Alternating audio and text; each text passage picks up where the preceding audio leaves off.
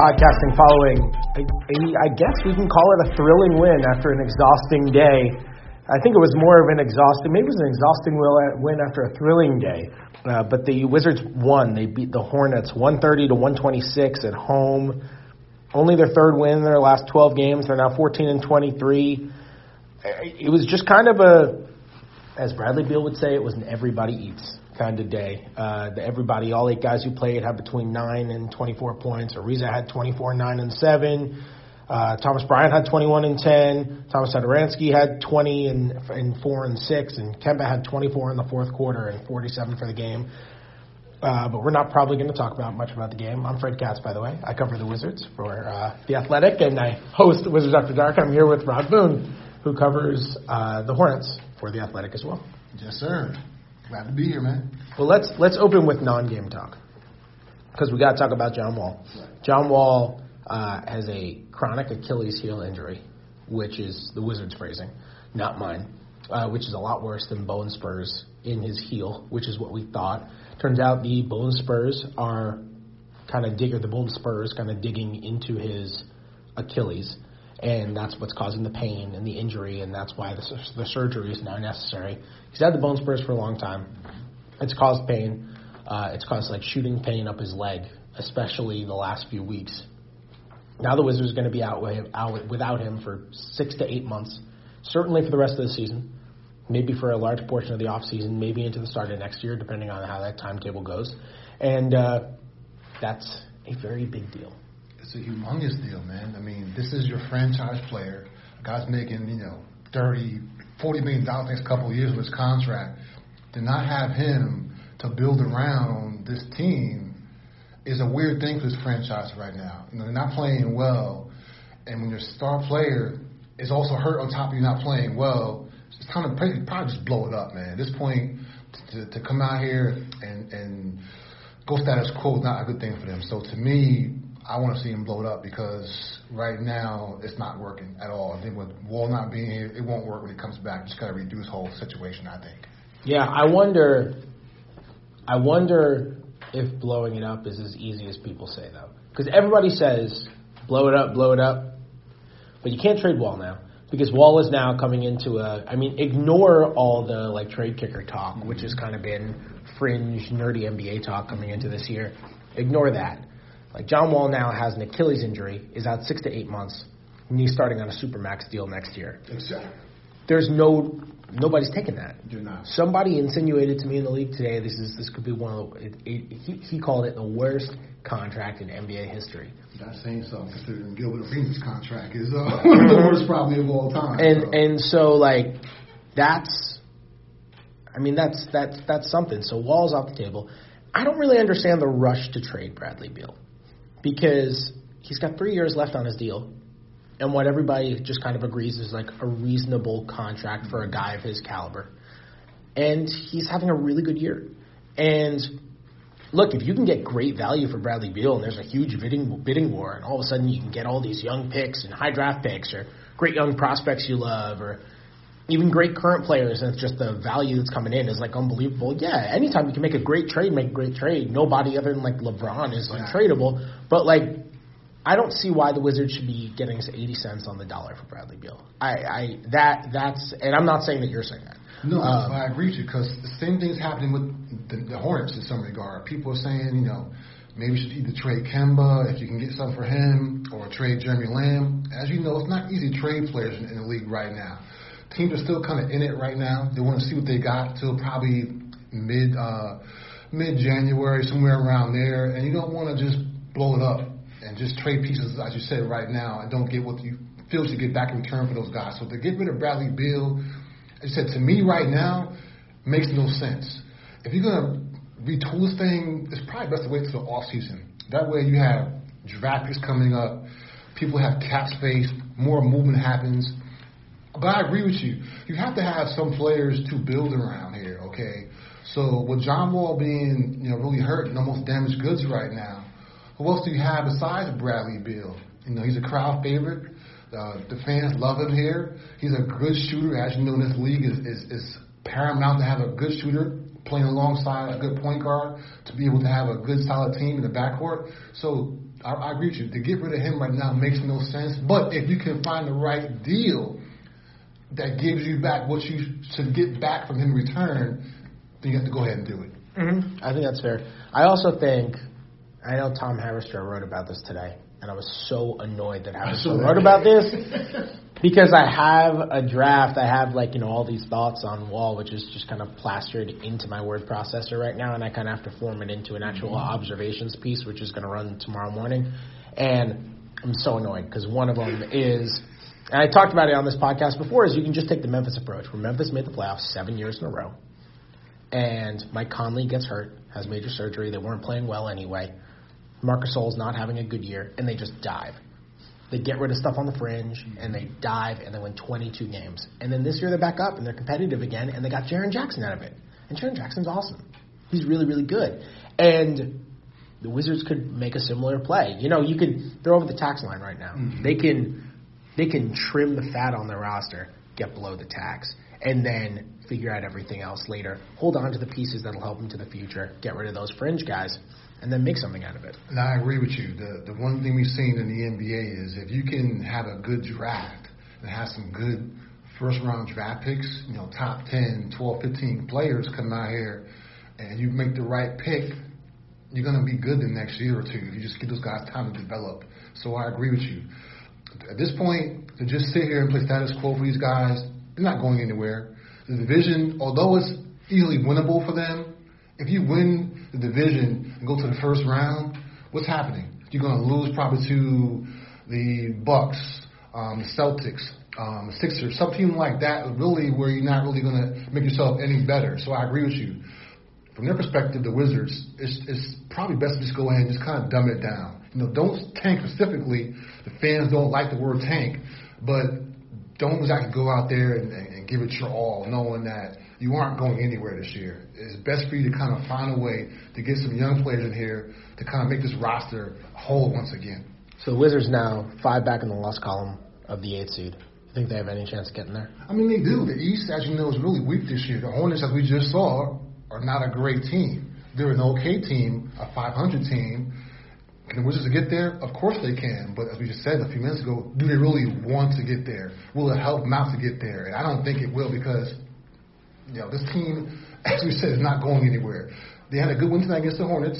Nice, you know, spiritual win, which are, you know, key guy, you know, being down. But I don't see him doing anything beyond, you know, making the AC. So I, to, to get to that point, to me, is not a good thing for him. Just go ahead and just finish the lottery and, and find a good player you can build around. Yeah. Uh, let's talk about this game for a second. Um, so Thomas Bryant goes for 21 and 10. Uh, Thomas Satoransky is at what? 20. He has 20. Ariza has 24. Uh, I don't know. I'm stuck in the middle of something between like, this is a good thing that they don't have Wall, and all of a sudden they have 35 assists on 48 buckets. It's all spread around. Troy Brown gets in the game. He plays well. This is like the first time Troy Brown has really gotten rotation minutes, and it's kind of felt like it'll be a thing. And it sounds like Brooks is going to continue to play him. And I promise that has been a recurring thing on Wizards Twitter, whether Troy Brown is going to play or not. Uh, and I'm kind of stuck in the middle of like, because this isn't the first time Wall's been out and the assist numbers go way up. I'm stuck in the middle of like, it's a problem that they're home against the Hornets when both teams are on the second night of a back to back, and they need all those dudes to just like go off way more than they normally would in order to win a really close game uh, and they don't have Wall, and immediately they start sharing the ball and they move it well, and Beal didn't shoot the ball well, and they still were able to get to 130 points, and maybe that's something encouraging. Right. I mean, you can't read too much into one game, but the ball movement was definitely there. I mean, the Hornets gave up a lot of points in the paint as well, but to have you know four of your five scorers, I'm sorry, actually five of your your, your starters, basically in double figures, in a game where you lose your best player before the game, emotionally, you're not sure how they're going to come out and react. This was a great win for them. What it means going forward, as you said, but to wait and see. But to be able to have all those assists, you know, 35 assists. The Hornets had 22 assists. They play a lot more one-on-one ball Kemba out there. So it shows you you spread the ball around and your teammates are more involved everybody feels a little more into the game. Um, you're happy. Uh, you play a little more defense because you might get the ball on offense. So the Wizards came out and played a great game. A lot of ball movement, crisp screens, um, cutting to the rim. The Hornets just didn't play well defensively, but the Wizards took advantage of that for sure. Something Scott Brooks has been doing the last couple games, which I think is really interesting. Interesting he did it against the Hornets too, because the Hornets have Hornets have the same starting lineup like all year except for one game, right? And so tonight he only played eight guys, and he played the starting lineup. So the starters were Ariza, Green, Thomas Bryant, Bradley Beal, and Satoransky. He played those guys 26 minutes, which for perspective is like a wild number for a start. That's more than half the game playing just your starters out there. Normally you're going to rotate guys in and out, and maybe you're going to get those overall minute totals that are going to be about the same. But the fact that they all played together for that long is a is a crazy number for starters to have played together for that long and he's been doing that now for a couple of games with just making sure the starters stay together. And I, I wonder if he's going to keep doing that because it's an interesting trend. I would say probably because one thing about James Borrego, the Hornets coach, as you said, the start lineup for those guys has been locked in pretty much all season. Everything else has been haywire. Depends on how he's feeling that day.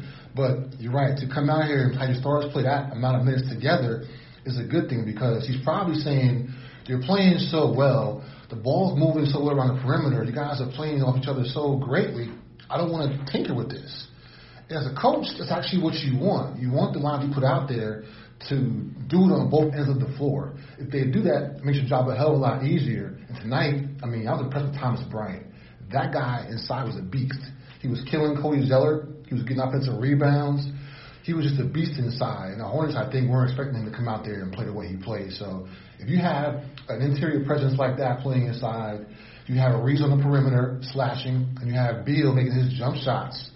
They could be a tough team to beat if they play this way each night. But as we know, the NBA, it could change on a given night depending on how you guys feel, uh, how the opponent's playing. But tonight, it worked well for him, and we'll see if it happens going forward. Yeah, for perspective on how much Brooks has used that lineup now, He's only used it for four games, and it's already uh, been used for the fourth, mo- the second most minutes of any lineup he's used this year, behind their behind their regular starters, which is wild. It is wild, but that shows again that the coach is trying to find the right rotation. I mean, it's 30 games into the season for most of these teams right about now. You figure he has a good handle, but they're still trying to figure out what works best. And as you say, with John Wall being out now, for season, it's time for him to find what lineup works best.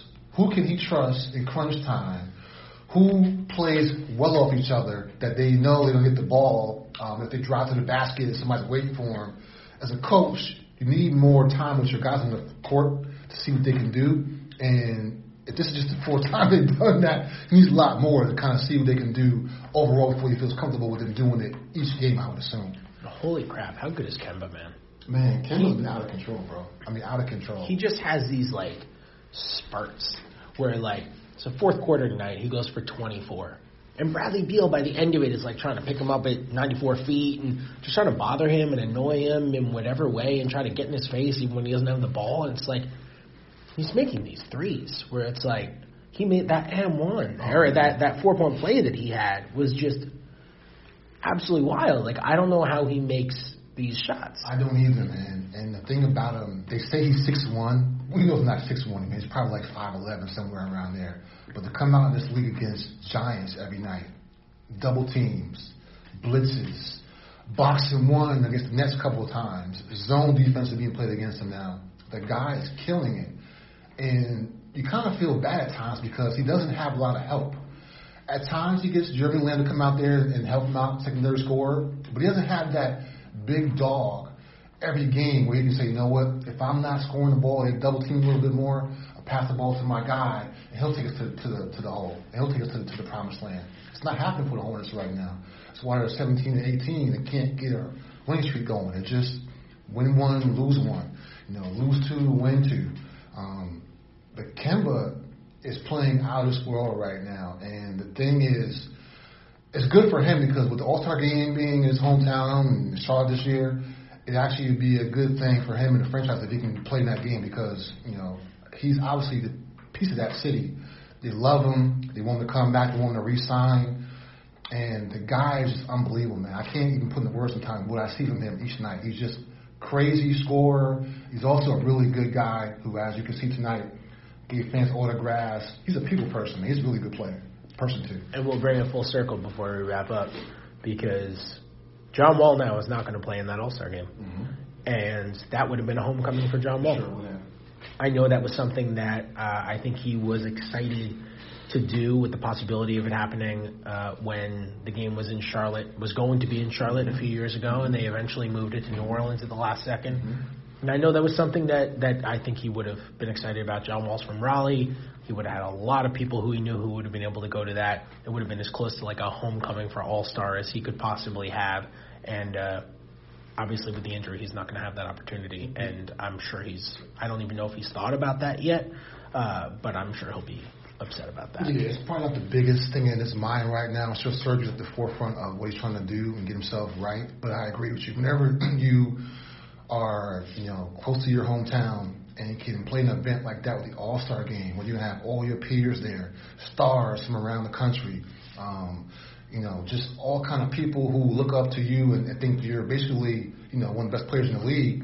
To not be able to play in that game, I'm sure is a bummer for him. Um, again, the season itself, probably, I'm sure he, he, he cares more about that. But when you have a chance to be amongst your own crowd, you know, two hour drive essentially from where you grew up, um, those kind of games you don't kind of get back. So I'm sure for him it's disappointing for sure. Yeah, yeah, and granted, he I don't even know if he would have made it, considering this team is 14 and 23, and Bradley Beal's having a better season than him, and I just can't imagine a 14 and 23 team getting two All Stars, especially when they both have to be voted in by the coaches, because neither of that guy, those guys is going to start. Uh, but it was possible. It was. Putting up good enough numbers to where it was a possibility, and uh, it's possible enough for him to be upset over it not happening now. Um, plug your great work before we finish up. Oh, cool, man. Well, thanks, man. Um, glad to be your teammate, first of all. but you can read my stuff at The Athletic. Um, I cover the Hornets for these guys. Uh, I, I basically love what we do. I read features on Big Pat, um, the Hornets classic logo, um, Tony Parker, how he's kind of helped the team coming on uh, from San Antonio. It's just, I love writing about this team. They're an interesting team to write about, and I hope people read my work and continue to read my work all season. Great. People, uh, what's your Twitter handle again? It is at Rod Boone, at R O D B O O N E. Great. And you can uh, subscribe to Wizards After Dark on iTunes. You can give us a five star review. You can leave an actual nice review with words if you want to do that and tell everybody how great this podcast is and how much you enjoy it. Uh, the Wizards have three days off after this. They're not practicing tomorrow because it's following a back to back, and Jim Boylan does not coach the Wizards. They'll practice on Monday, and I believe they're actually scheduled to be off on Tuesday, which is New Year's Day, because I imagine. I can't imagine anybody wants to go into work on New Year's Day. Nobody, not even uh, us. Exactly. we're we're all happy about it. And then uh, Wednesday they got the Hawks at home, another day off, and then they go on a tough three game road trip at Miami, at Oklahoma City, at Philadelphia, which is geographically just nonsensical. Um, but I'll be back after the Atlanta game on Wednesday, and I'll talk to you guys then.